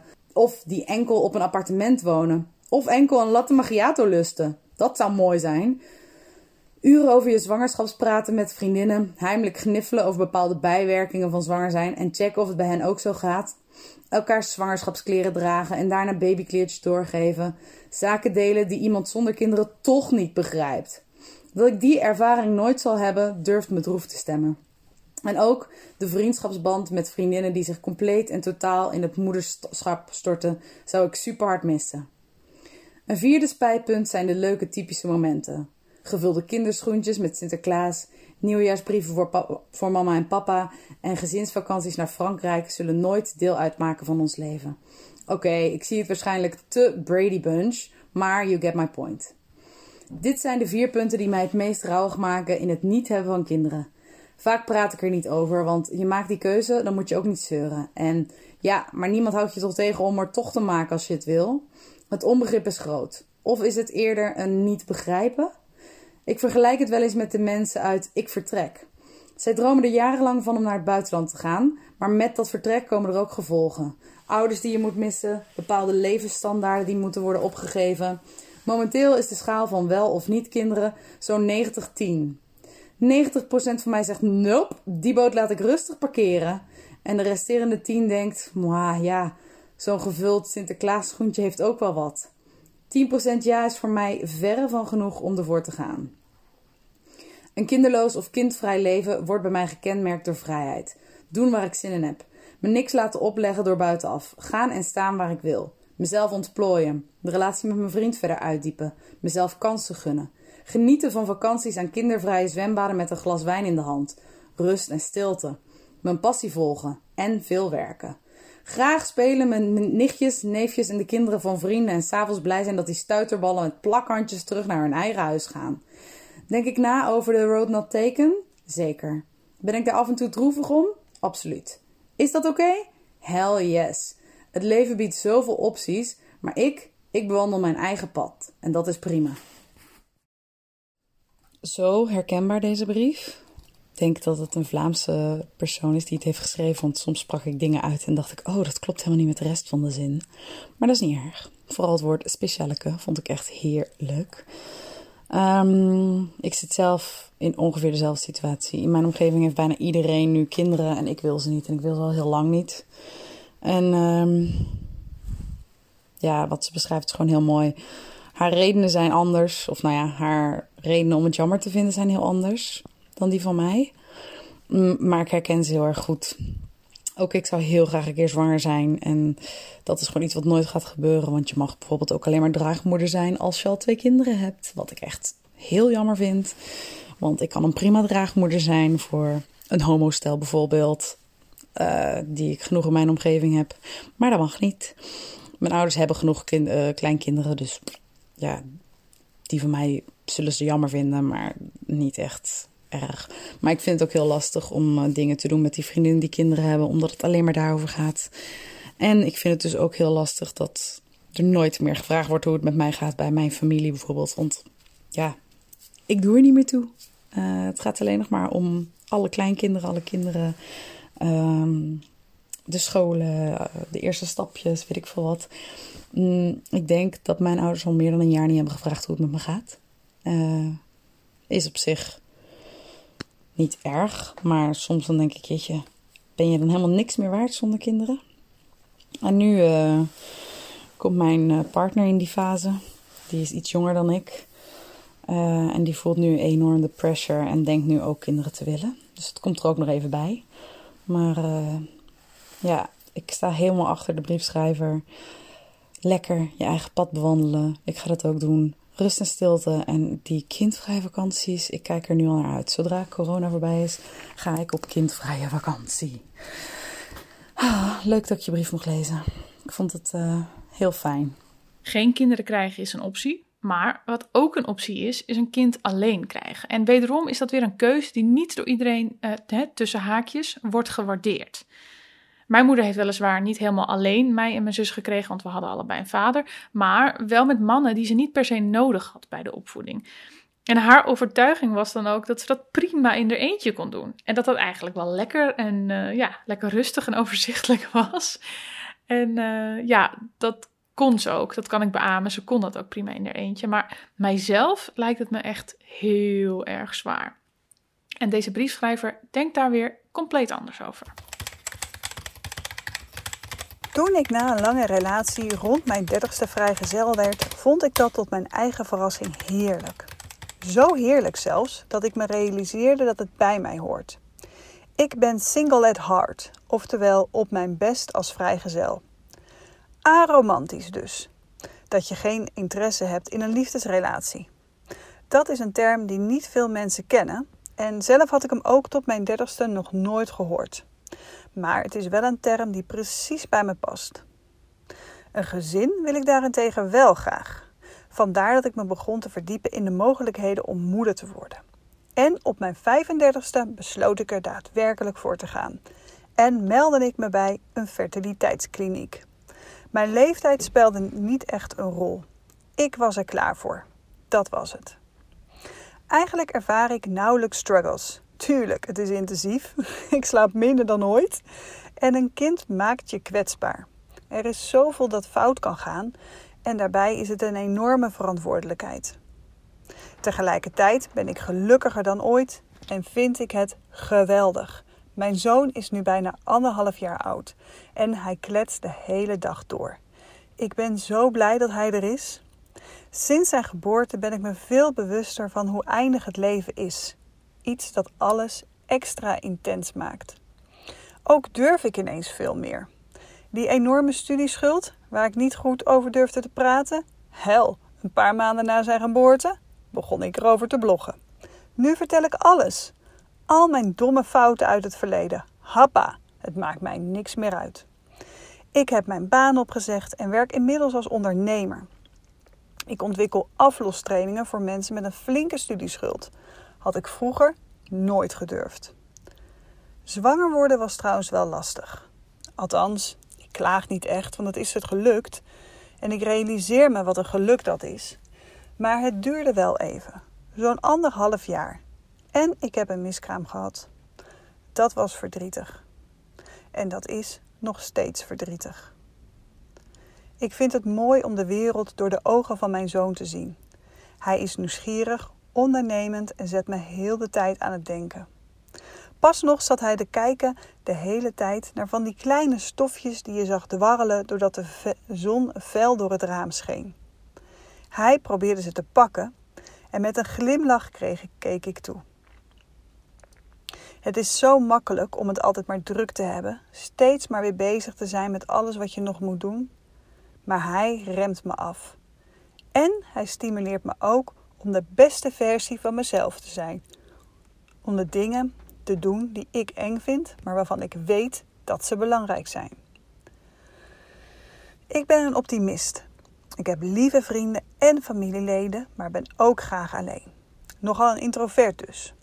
En als ik hulp of een oppas nodig heb, is er altijd iemand die wil helpen. Dat maakt me echt een geluksvogel. Ja, een stabielere financiële situatie vind ik belangrijk, maar daar werk ik hard aan. Mijn studieschuld was ooit ruim 51.000 euro en daar is nu nog maar iets meer dan 6.000 euro van over. Aan het eind van dit jaar heb ik alles afgelost. Ik krijg veel minder kritiek op mijn keuze dan ik had verwacht. Ik word zo blij van het moederschap. Ik denk dat mensen dat inzien als ik erover vertel.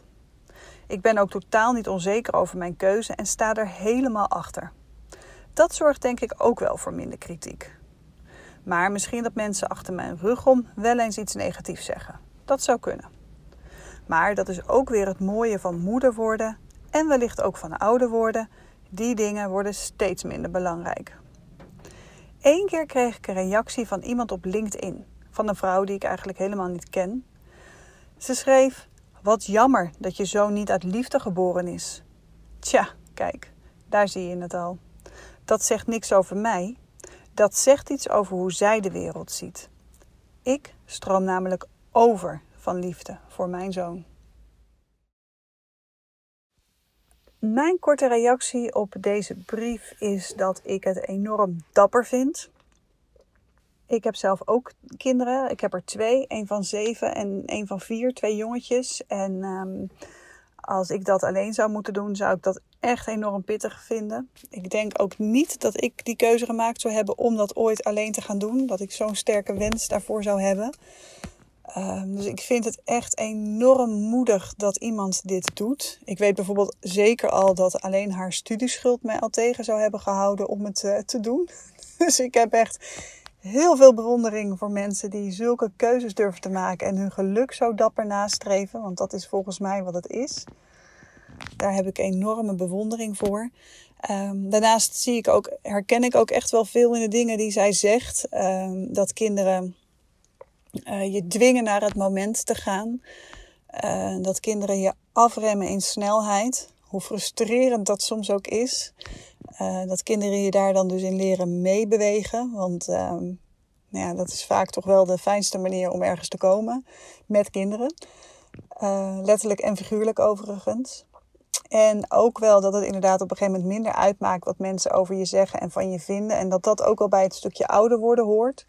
Maar dat moeder zijn je ook wel leert relativeren, omdat je niet meer in staat bent om je leven volledig in te richten zoals je dat zelf wil. In de zin van dat jij wel kan bedenken dat je om tien uur de deur uit wil. Maar als jouw kind vervolgens om vijf voor tien zichzelf onderkakt, plast of spuugt, dan moet je toch echt uh, zorgen dat, ja, dat hij toch weer zichzelf, dat hij toch weer schoon is. Dat doet hij niet zelf, gaat hij niet zelf doen. Dus dat maakt dat jij dat dan moet doen. En dat je dus niet meer volledig in staat en in control van je eigen leven bent. uh, waar je wel toe in staat bent en waar je wel controle over hebt, is hoe jij daar dan vervolgens mee omgaat. En ik denk dat dat een hele grote les is, omdat um, dat is niet wat grootste les, die, een van de grote lessen die ik uit het moederschap gehaald heb. En dat herken ik ook wel heel erg wat zij zegt. Dat, um, nou ja, dat, dat, dat het stukje relativeren daar dus heel erg bij komt kijken. Goed, resume dus nog even. Ik heb heel veel bewondering en respect voor de keuzes die zij heeft gemaakt. En dat ze dat zo aangaat in haar eentje. En dat het haar zoveel inzichten en bewustzijn heeft gegeven van alles wat ze nog meer kan doen. En dat ze daarmee een uh, stap gezet heeft naar het mooie maken van iemands wereld. Door ze te helpen met het aflossen van die schulden. Vind ik echt heel knap. Ik vind het heel dapper dat je zoiets kwetsbaars aangaat als het ouderschap alleen. Dat je je zo sterk en en, en overtuigd voelt van dat je dat kunt, dat je dat dan dus aandurft. Dat vind ik heel knap. En ik heb heel veel herkenning, vind ik, in haar verhaal over de relativering, het ouder worden, het rustiger worden. Wat kinderen ook met zich meebrengen. Al kan dat voor de een vanaf dag één zo zijn en hebben andere mensen daar soms wel langer de tijd voor nodig. Oké, van alleen een kind opvoeden naar een kind opvoeden met meerdere mensen. Als ik denk aan hoe ik wel kinderen zou willen krijgen, dan lijkt mij dat het eigenlijk het ideaalste om dat met meerdere mensen te doen. Of een parttime, parttime kind, dat lijkt me helemaal lekker. Uh, ja, die je gewoon om de week kan hebben, zodat je ook nog een soort van eigen leven met meer spontaniteit daarnaast kan hebben. Ja, ik snap natuurlijk dat dit uh, allerlei goede communicatie vergt en dat het waarschijnlijk ook weer mm, allerlei complexe vraagstukken met zich meebrengt. Maar zoals je ook kan horen in deze brief, lijkt het concept It takes a village to raise a child mij eigenlijk een hele fijne manier om het ook daadwerkelijk te doen. Om te beginnen ga ik uit van de kracht van It takes a village. Ouderschap is nooit bedoeld als een one-person show en ook heus niet een show voor twee. Er zijn reuze veel mensen mee gemoeid. Dat hele concept van kerngezin mag wat mij betreft de prullenbak in. Groot worden is samenleven en dat doe je dus met je hele groep. Een kind lid van alles en iedereen om zich heen en heeft ook diversiteit nodig. Dan ga ik overigens wel uit van het gegeven dat jonge kinderen gedijen op slechts een paar primaire hechtingsfiguren. Dus de start, eerste paar levensjaren, is het hartstikke belangrijk dat je in de kern met hooguit een stuk of drie volwassenen voor je kind zorgt. Anders is het gewoon te veel en wordt het onveilig. Dat is vanuit het kindperspectief. Dan nu het ouderperspectief. Hoeveel ouders, nee eerlijk moeders, ik de voorbije jaren al niet gezien, gehoord, getroost heb. Het is zo zwaar, zo eenzaam. Ze zijn dol op hun kinderen. Maar wat duren de dagen en de nachten lang met al dat baby- en peutergepruttel? Voor dag en dauw op, uren rondhangen in speeltuintjes. Er met al je vragen en twijfels alleen voor staan. Niet te doen allemaal. En daarbovenop dan bakken met schuldgevoel. Dat je moe bent. Dat je tegen je kind uitvalt. Dat je je verveelt dat je vindt dat je je bestemming moet hebben gevonden in het moederschap, maar dat het gewoon niet vervullend is, hoeveel je ook van ze houdt. Mijn leven is ook, niet perfect, maar ik heb een kind met mijn vrouw en met een vriend die vader wilde worden. Twee grote pluspunten die daardoor zijn ontstaan. We blijven actief kijken naar de grote lijnen, ouderschapsidealen en zo, naar de ontwikkeling van je kind. En de afwisseling geeft veel ruimte om eigen dingen te doen. Elke week een kindvrije dag, elke maand een weekend met ons twee. Ik zie aan andere ouders dat ze kunnen snakken naar dit soort luchtigheid. Dat je regelmatig dingen voor jezelf kunt plannen en ook zonder gedoe of schuldgevoel samen weg kan. Dat geeft veel energie. Deze constructie komt zo op ons pad omdat twee vrouwen geen baby kunnen bakken en we een aanwezige vaderfiguur wilden voor ons kind. Dus geen anonieme donor. We praten veel mediteren en droomden. Zetten preconceptioneel keiharde afspraken op papier, notaris erbij en alles. Want hoe gezellig ook, we wilden wel duidelijkheid over het hele opvoedavontuur met drie ouders. En ja, soms is het wel vermoeiend. Drie ouders, drie meningen. Tegelijk is dat ook wat we ons kind altijd wilden meegeven. Er zijn verschillende manieren om naar de dingen te kijken. Er is niet één waarheid. Je vindt gewoon je weg, samen. Ons kind doet de dingen bij papa anders dan bij de mama's. En dat is prima. Wij krijgen de kans om steeds weer op te laden. Weer even 100% partners te zijn in plaats van vooral in de ouderrol te zitten. En de volgende dag vinden we dat kind weer dubbel zo grappig. En niet te vergeten, ik vind mezelf gewoon veel leuker als ik mijn eigen gedachten ongestoord kan horen. PS, wij hebben overigens nog een kind, maar dat is een totaal ander verhaal. Uit eerdere relatie, veel gedoe met de ex, etc. Dan laat je dus veel minder op als je kind weg is, omdat je een hoop zorgen of irritaties hebt als je kind in het andere huis is. Wel significant om te benoemen, vind ik. Want wanneer je kind steeds aan je ex plus eventueel een nieuwe partner moet toevertrouwen, geeft dat niet bepaald een feel-good ervaring. Wat een mooie brief was dat. Heel herkenbaar ook als moeder eh, van twee. Eerlijk gezegd snak ik ook echt wel eens naar die luchtigheid uh, waar hier zo over gesproken wordt. Echt ontzettend mooi dit, dit zo openlijk, uh, dat je dit zo openlijk bespreekt in je brief. Want ik ben het er ontzettend mee eens dat opvoeden niet standaard het plaatje van één papa, één mama plus één of meerdere kindjes moet zijn. Maar ja, het belangrijkste is gewoon dat het allemaal in harmonie gaat. En hoe dat dan ook eruit ziet, ik denk dat iedereen daar dan gelukkig van kan worden. De volgende brief heeft weinig intro nodig. Het is namelijk een scenario die ik als mogelijk beschouw voor mezelf, uh, maar dan eigenlijk precies andersom. Ik heb een relatie beëindigd omdat ik een steeds duidelijkere kinderwens kreeg en hij een beetje bleef hangen in het over 2 tot 3 jaar. Verkering op mijn 19e en zijn 21ste. Hij had daar nog echt geen behoefte aan, kinderen. Begrijpelijk, want hij was op een top student. Dat komt wel, dacht ik. Na zijn studie ondernemen nog weinig kinderen en trouwen in onze omgeving. Ik had geen haast en hij ook niet. Fast forward naar ruim tien jaar later. Ik werd dertig en we waren aan het kijken om ons eerste huis te kopen. Gaan we die slaapkamers ook vullen? vroeg ik. Wat bedoel je? was zijn reactie. Dat was het moment dat bij mij de radertjes nog eens hard zijn gaan draaien. Wat gesprekken over gehad en bij mezelf nagegaan wat ik wilde. Ik wilde iemand die voor mij kiest en ik wilde mama worden. Die kinderwens is er altijd geweest. Maar ik werd zelfs afgunstig als mensen gingen trouwen en zwanger werden. Ik was aan de beurt. Zo kende ik mezelf helemaal niet. Ik gun iedereen het allerbeste, maar het vertelde me wel heel veel over mijn gevoel. Moeilijke beslissing, maar op elke manier aan mezelf uit te leggen. Voor mij was het duidelijk, toen ik de worst case scenario's aan mezelf kon uitspreken en accepteren. 1. Hij is binnen een jaar verloofd met een ander die zwanger is dan heeft hij dat gevoel gewoon echt niet bij jou gehad. 2. Jij blijkt onvruchtbaar. Hij zou nooit met mij andere stappen willen ondernemen om toch voor kinderen te gaan. 3. Je blijft bij hem en na je veertigste ruilt hij je om voor een jonger exemplaar. Garanties dat je voor altijd samen blijft heb je nooit. Maar ik wil mijn droom niet aan de kant zetten en dan maar hopen dat hij bij me blijft. Super moeilijke beslissing en vaak nog gehoopt dat toen ik echt weg was, hij zich zou bedenken. Maar drie jaar later sprak ik hem en er zit nog steeds geen vleugje kinderwens in. Ik ben inmiddels 34, net weer single na een relatie van drie jaar en nog steeds geen kids. Van het einde van deze brief moest ik even slikken. Je hebt je relatie na ruim tien jaar verbroken voor je grootste wens, mama worden. En helaas is deze wens voor jou nog niet in vervulling gegaan. Ik hoop zo dat je iemand tegen mag komen waarmee je deze wens kunt delen. Iemand ontmoeten die je liefde beantwoordt is één. Een kinderwens delen is twee. Maar ik vraag me vooral af, wanneer is dan het moment dat je met een kerstverse partner gaat proberen om zwanger te worden? Ik kan me voorstellen dat je elkaar eerst in dermate wilt leren kennen om zeker te weten dat dit de geschikte vader voor jouw kindje is. En wat als blijkt dat dat niet zo is?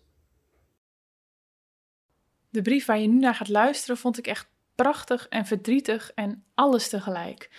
Met één prachtige zin erin die me nu nog steeds bijstaat, namelijk: Ze zeggen dat je verandert zodra je kinderen krijgt. Je verandert ook als je ze niet krijgt. Dat is onvermijdelijk. Huisje, boompje, beestje is in mijn geval huisje, huwelijk, hondje. Een gezin leek de volgende logische stap. We hebben er nooit diep over nagedacht, maar voelden samen dat er genoeg ruimte in ons leven is voor een kind. Ik genoot van mijn zwangerschap. Het is mooi om te ervaren dat veel vanzelf gaat in je lichaam. Alsof er een leeuw in me wakker werd, die het overnam. Ik wilde mijn baby beschermen en vond het een heel gezellig gevoel dat ik vanaf dat moment niet meer alleen was, maar met z'n tweetjes. Na tien weken volgde een spontane miskraam. Ik voelde een eenzaamheid die nieuw voor me was, want ik was van het ene op het andere moment niet meer met z'n tweetjes. Ik heb er met weinig mensen over gepraat, met het idee van, niet zeuren, dit vertel ik nog wel eens als ik eenmaal een gezonde baby heb. Precies een jaar later was ik opnieuw in verwachting. Minder onbevangen dit keer. Gelukkig kreeg ik extra controles en daar zag ik het perfecte echobeeld en een kloppend hartje. Daarmee steeg de kans op succes aanzienlijk. En toch eindigde het ook dit keer in een miskraam. Een dubbel gevoel. Aan de ene kant weet je dat je het aan kunt, en aan de andere kant was de eenzaamheid dit keer nog sterker. Ik voelde me een wandelende hormonenbom, en dat bleek ik ook te zijn. Pas na jaren van onderzoeken en behandelingen aan mijn schildklier en baarmoeder kwam er weer rust in de tent. Al die tijd heb ik hard doorgewerkt en doorgeleefd, omdat ik het moeilijk vond mijn situatie onder ogen te zien en ondertussen de een na de andere vrolijke zwangerschapsaankondiging te ontvangen. Niet dat ik jaloers ben op zwangere vrouwen, maar ik wilde mijn gemis niet steeds opzoeken of eraan herinnerd worden. Om die reden ben ik ook nooit naar babyshowers gegaan. Ik vind het een leuk concept voor de zwangere vrouw in kwestie, maar het lukt mij niet om mee te doen aan lollige spelletjes over een onderwerp wat zoveel lading voor mij heeft. Momenten waarop ik wel eens denk: was ik maar een man. Mijn kinderwens kan ik niet in een hokje van wel of niet plaatsen. Daar is het onderwerp te veelomvattend voor. Het verlangen heb ik geparkeerd tot ik weer gezond was, al heb ik me nooit ziek gevoeld. Ik begon in de tussentijd weer van de kleine dingen in het leven te genieten. Mijn laatste zwangerschap is nu zes jaar geleden, en hoewel er nog steeds die ruimte in mijn hart is voor een kind, is er zonder gezin ook veel om dankbaar voor te zijn. Ik word elke dag vrolijk wakker, ben van betekenis in mijn werk, als partner, als vriendin, etc. En ik mag dan geen moeder zijn, ik heb er wel een. De gedachte dat ik nooit zo'n sterke band met iemand zal hebben als ik met mijn ouders heb, doet me verdriet. Ook dat ik hen niet het plezier kan geven van een kleinkind, want het zou een extra laag aan onze band toevoegen. Ik vind het belangrijk om kinderen in mijn leven te hebben, dus ik stuur post aan mijn nichtjes, neefjes en kinderen van vriendinnen. Ook neem ik ze mee op uitstapjes en ze zijn altijd welkom om hier te logeren. Het is heerlijk om tante te zijn. En juist dat het een andere rol is dan die van moeder, maakt dat ik er extra van geniet. Ik kan er veel creativiteit in kwijt. Mijn liefde voor voorlezen, cadeautjes kopen en samen stoute dingen doen. Sommige vriendschappen verwateren op het moment dat jij geen moeder wordt en de ander wel. Ik vind niet alle vrouwen er leuker op worden zodra ze moeder zijn. Een aantal vrouwen in mijn omgeving ken ik niet meer terug, alsof je een andere taal spreekt. De dynamiek die ontstaat wanneer je op een feestje in een groep moeders zit, laat ik ook graag aan me voorbij gaan. Het helpt om op zoek te gaan naar nieuwe vriendinnen die geen moeder zijn. En het zou fijn zijn als er meer aandacht komt voor vrouwelijke rolmodellen zonder kinderen. Ik zag dat iemand het boek Echte vrouwen krijgen een kind al tipte. Goed voorbeeld. Het lijkt al snel je eigen schuld als een zwangerschap stopt of uitblijft. Alsof je niet hard genoeg je best doet. Dat doet mij verdriet. En opmerkingen daarover helpen niemand verder. Kritische vragen krijg ik vooral over vruchtbaarheidsonderzoeken en behandelingen. Ik gebruik geen anticonceptie, word elke maand ongesteld, maar weet niet zeker of ik vruchtbaar ben en of er nog genesteld kan worden in mijn baarmoeder. Dat kan ik ongetwijfeld laten onderzoeken en is ook de eerste reactie van de arts in het ziekenhuis, al volgen in dezelfde zin meestal meteen allerlei medische mitsen en maren. Ik vind het juist krachtig om te luisteren naar en vertrouwen op mijn lichaam. Dat is prima in staat om zelf aan te geven of ze een zwangerschap kan dragen. Als er nog een zwangerschap volgt, dan zie ik dat als een cadeau. Als ik niet meer zwanger word, dan is er vast iets anders moois in het leven voor me weggelegd. En ik ga er graag naar op zoek. Ik vind het vreemd dat je wel onderzoeken aangereikt krijgt. Het een ongetwijfeld nog gênanter dan het ander, maar dat het woord zingeving nooit valt bij de gynaecoloog. Een mooi en waar advies wat ik las. Alles wat je niet op een uitvaart zegt, zeg je ook niet tegen iemand die een miskraam heeft gehad. Heeft iemand in je omgeving een miskraam gehad of twijfel je over zijn of haar kinderwens? Je kunt altijd vragen of je het onderwerp ter sprake mag brengen. Dan laat je de beslissing om er op dat moment over te praten bij de ander. Een ongemakkelijke vraag is altijd beter dan stilzwijgen of invullen voor de ander. Wat mij kwetst is als iemand zegt: Ik heb er maar niet naar gevraagd, want ik wilde de sfeer niet bederven. Wat me geholpen heeft, is dat anderen niet te voorzichtig met me zijn. Er mogen gerust grapjes over kinderen gemaakt worden, en als ze denken dat ik ieder weekend uitslaap en al mijn geld aan verre reizen uitgeef, laat ze maar lekker denken. Ze zeggen dat je verandert zodra je kinderen krijgt. Je verandert ook als je ze niet krijgt. Dat is onvermijdelijk. Een moeder leert te dealen met een leeg nest zodra haar kind het huis uitgaat. Ik leer dat nu al. Ja, ik had eigenlijk moeite om het droog te houden, die, uh, die laatste regels vooral. En ik vind het een heel erg aangrijpend verhaal. Um, en, en heel erg uh, ja, dapper. En dat die vrouw met zoveel moed deze situatie onder ogen ziet. En dat ze ook zegt, ja, mijn lichaam kan het zelf wel aangeven. Dat vind ik echt, nou ja, echt heel erg, erg indrukwekkend. Ja, en het is natuurlijk ook gewoon prachtig geschreven. Daar ben ik ook gevoelig voor. ja, echt heel verdrietig en ook heel mooi. Oké, hier weer een heel ander perspectief. Dan wil je een kind, maar je hebt geen partner. En je wordt ook ouder. En daarbovenop ben je als vrouw ja, uh, beperkt houdbaar, zoals ze dat soms zo verschrikkelijk zeggen. Je hebt gewoon een klok die tikt. Hoe fucking eerlijk en onhandig is dat eigenlijk? Maar goed, wat doe je dan? Ik ben Anna, 33, zelfstandig ondernemer en single. Nu ruim twee jaar. Mijn kinderwens is in de afgelopen jaren flink up en down gegaan. Een jaar geleden zat ik in de fase van: ik wil nu een kind en desnoods doe ik het alleen. Ik voelde zo enorm die drang om van een kindje krijgen. Mijn zus kreeg toen ook een kindje en dat beïnvloedde mijn eierstokken. Nu ik daarop terugkijk, was dat ook een eenzame periode en ik denk dat dat er ook mee te maken had. Ik wist niet goed wat ik wilde, waar ik stond en voelde me een beetje hulpeloos. Het idee dat ik dan voor een kindje kon zorgen gaf mij rust en een gevoel van purpose.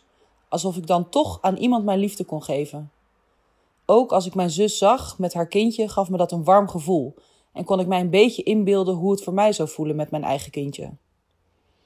Die onvoorwaardelijke liefde en warmte. Deze huidige periode zit ik enorm te twijfelen. Ik ben nog steeds single, aan het daten en weet gewoon niet of ik kinderen wil. Ik voel me nu een stuk lekkerder in mijn vel en zie het ook niet alsof ik het nu nodig heb. Ik voel minder die leegte die gevuld moet worden met een nieuw persoon. Dit is heel apart om die vergelijking te trekken met hoe ik me hiervoor voelde.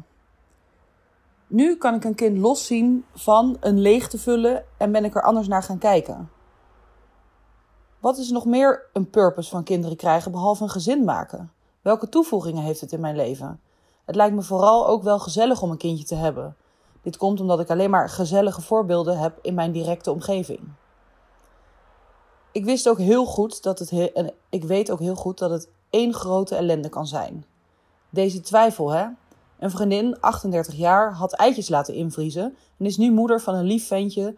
Die voedt ze op zonder vader en she's fine. Ze geniet zo en is zo blij en dankbaar dat ze deze keuze heeft gemaakt. Dus ook weer bewijs dat het prima alleen kan. Mocht ik het willen zonder partner. Ik heb dan ook vlagen dat ik nu een man zoek en nu baby's wil maken. I swear, als ik overleer, dan komt er echt een bepaalde oerdrang tot me. Mijn, mijn lijf schreeuwt dan echt baren. Ik weet dan vaak ook dat dat niet geheel objectief is en mijn rationele denken letterlijk vermindert.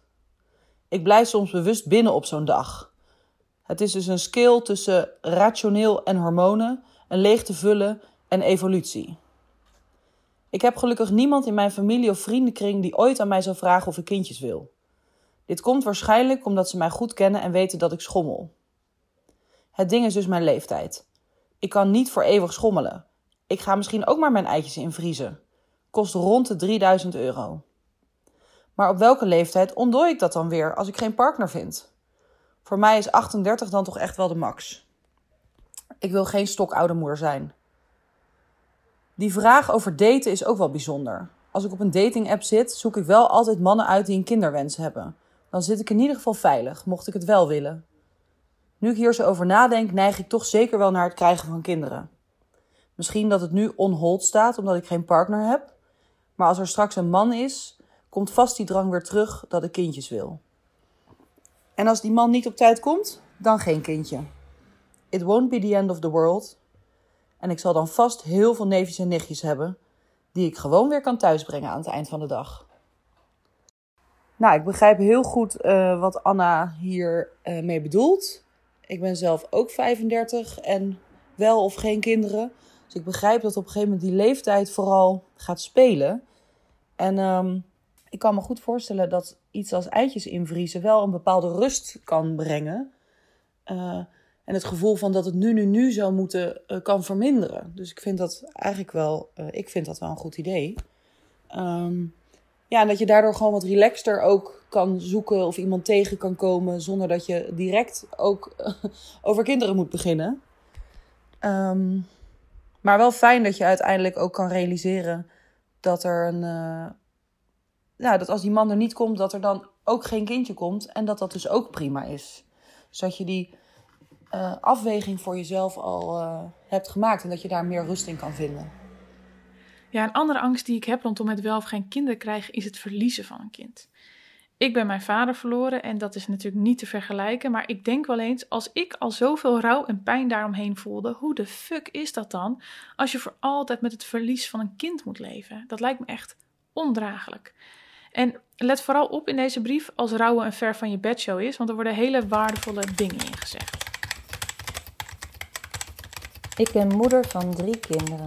De eerste, onze dochter, is geboren met een genetische afwijking, waardoor ze onder andere moeilijk instelbare epilepsie had. Na acht maanden was ons meisje op en hebben we haar uit liefde laten gaan. Onze tweede, een zoon, is inmiddels een gezonde, vrolijke peuter. Ons grote geluk.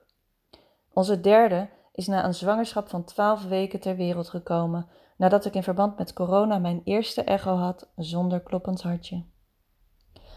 Als ik denk aan de stigma's waar ik tegenaan loop omtrent het verliezen en rouwen van mijn kindjes, dan voel en merk ik dat ik de eerste maanden na het overlijden van mijn dochter meestal nog volop kon spreken over ons verlies, maar naarmate de tijd vordert er door een groep mensen gewoonweg niet meer over onze dochter wordt gepraat, of dat er gezocht wordt naar iets om te zeggen wat het verlies oké zou maken, zoals gelukkig heb je nog een gezond kind mogen krijgen, gelukkig heeft ze geen pijn meer. Allemaal zeker waar, maar mijn dochter is daardoor niet minder dood. Voor mij betekent het de wereld als mensen er echt voor me zijn. Niet zeggen app of bel me maar als je me nodig hebt, want als ik ze nodig heb ben ik meestal niet in staat om die aandacht te vragen. Vraag me hoe het gaat rondom het verlies van mijn dochter. Juist nu haar vierde verjaardag gepasseerd is en ze naar school zou gaan. Juist nu we bijna de vier jaar zonder haar aan gaan tikken. Denk aan haar verjaardag, aan haar sterfdag. Laat me weten dat je ook doorhebt dat er op mooie momenten altijd gemis is. En noem haar naam. Toen onze dochter overleed, was ik in de veronderstelling dat dat het moeilijkste moment uit mijn leven zou zijn. Little did I know dat na het eerste moeilijke jaar er nog een veel moeilijker jaar kwam en het jaar daarop nog zwaarder werd. Rouw is een vreselijk moeilijk proces waar je echt doorheen moet. Gelukkig hebben we tijdens de acht maanden dat ze bij ons was alles uit het leven gehaald door met de dag te leven en te genieten van elk moment, hoe klein of groot ook. Toen ik erachter kwam dat ik zwanger was van onze zoon, was ik doodsbang dat ook hij ziek zou zijn, dat we ook hem zouden gaan verliezen. Ook na zijn geboorte bleef dat aan. Nu hij de twee gepasseerd is, is die angst vrijwel afgenomen. Onze zoon gaf me vooral weer een reden om te leven en te blijven leven. Hij geeft ons leven weer glans. Maar ook dat geluk heeft een zwart randje, want met alle mijlpalen voel je, we zijn niet compleet. De derde zwangerschap was ik vol vertrouwen, voelde ik me de rust zelf, maar dit kindje verloren we na twaalf weken. Hiermee verlies je niet alleen een kind dat gewenst is, maar wederom toekomststromen die je voor ogen had. Voor ouders die ook een kind verliezen, zou ik aanraden om echt op zoek te gaan naar mensen die gespecialiseerd zijn in uitvaarten voor kinderen. Er is zoveel mogelijk en dat is zo'n belangrijke eerste stap in je rouwproces. Voor mensen die dit niet meemaken, zou ik vooral vragen om oprechte aandacht voor de ander. Gehoord en gezien blijven worden is zo belangrijk in een periode waarin je een stuk van jezelf verliest doordat je kind er niet meer is. Niets zal meer hetzelfde zijn en in die zoektocht naar hoe dan wel is het fijn als er vriendschappen blijven. Als ik nog een tip zou mogen geven aan ouders die dit meemaken, dan zou ik willen zeggen: spreek als je wilt spreken, huil als je wilt huilen. Voel alles wat je voelt en doe dat op jouw manier. Laat niemand je vertellen hoe je moet rouwen, want voor iedereen is dat anders. Voor partners is het vooral belangrijk om te weten dat ieder anders met rouw om kan gaan en dat dit heel lastig kan zijn. Geef elkaar de ruimte, maar zoek wel verbinding door te bespreken wat je ziet in de weg die de ander bewandelt en wat dat voor de ander doet. Dank je wel voor het delen van jouw verhaal. Ik zou graag willen kunnen zeggen dat ik diegene ben die vraagt hoe het gaat, hoe iemand zich voelt, maar dat ben ik niet. Ik ben diegene die niet durft te beginnen over het verlies. Um, uit angst om iets fout te zeggen, uit, twijfel of het wel het juiste moment is. Ik denk dat ik vast niet de enige ben. In jouw verhaal doet me weer beseffen hoe belangrijk het is om, om door die angst en die twijfel heen te gaan en te vragen: hoe is het nou met jou? Hoe voel je je nu? Dus dank je wel daarvoor. Ja, jemig, wat een brief.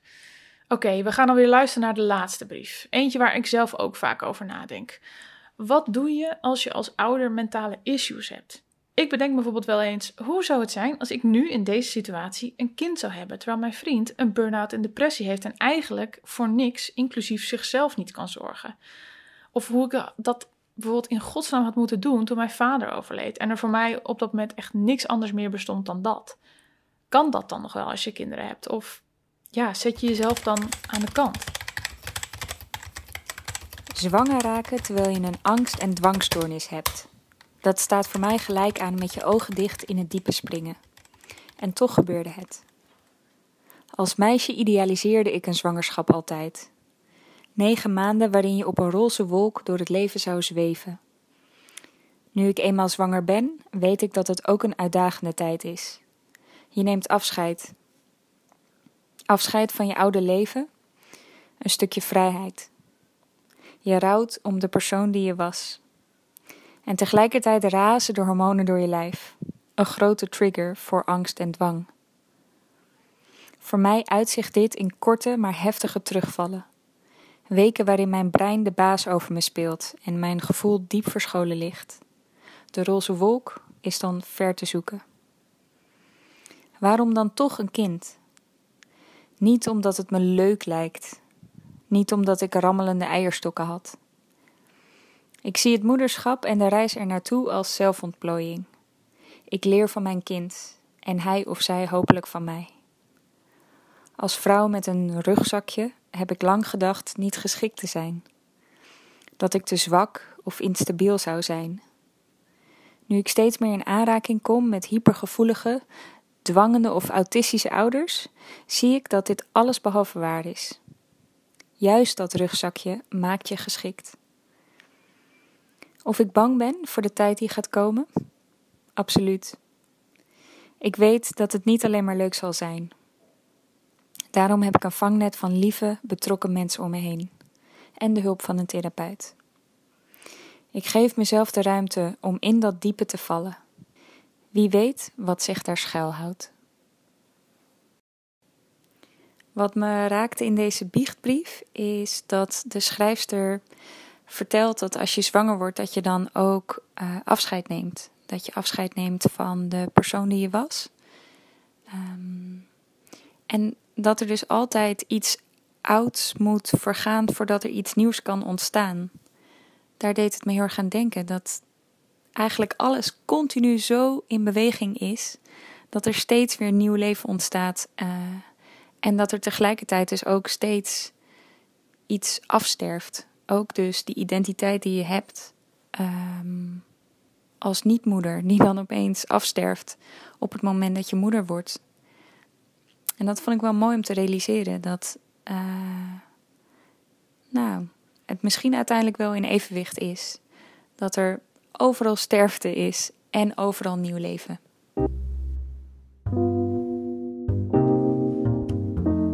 Geluisterd naar weer een nieuwe aflevering van de Bowie Show in de serie De Biechtbrieven. En dit keer over kinderen en ouderschap en het taboes rondom dat thema. En ik wil je heel erg bedanken voor het luisteren. Ik hoop dat het ja, je van alles heeft gebracht. Dat je misschien wel van gedachten bent veranderd of een ander perspectief hebt kunnen zien. Of dat het je in ieder geval stof tot nadenken heeft gegeven. En ja, dat je dus ook ziet dat er zo'n groot scala aan ervaringen is. En um, ja, ik hoop dat het je gewoon een klein stukje bewustwording heeft gegeven. Ik kijk er heel erg naar uit om je in de volgende aflevering te zien. De aankomende maand ga ik het op online op Instagram helemaal over seksualiteit hebben. Dus ik duik een maand lang in seksualiteit.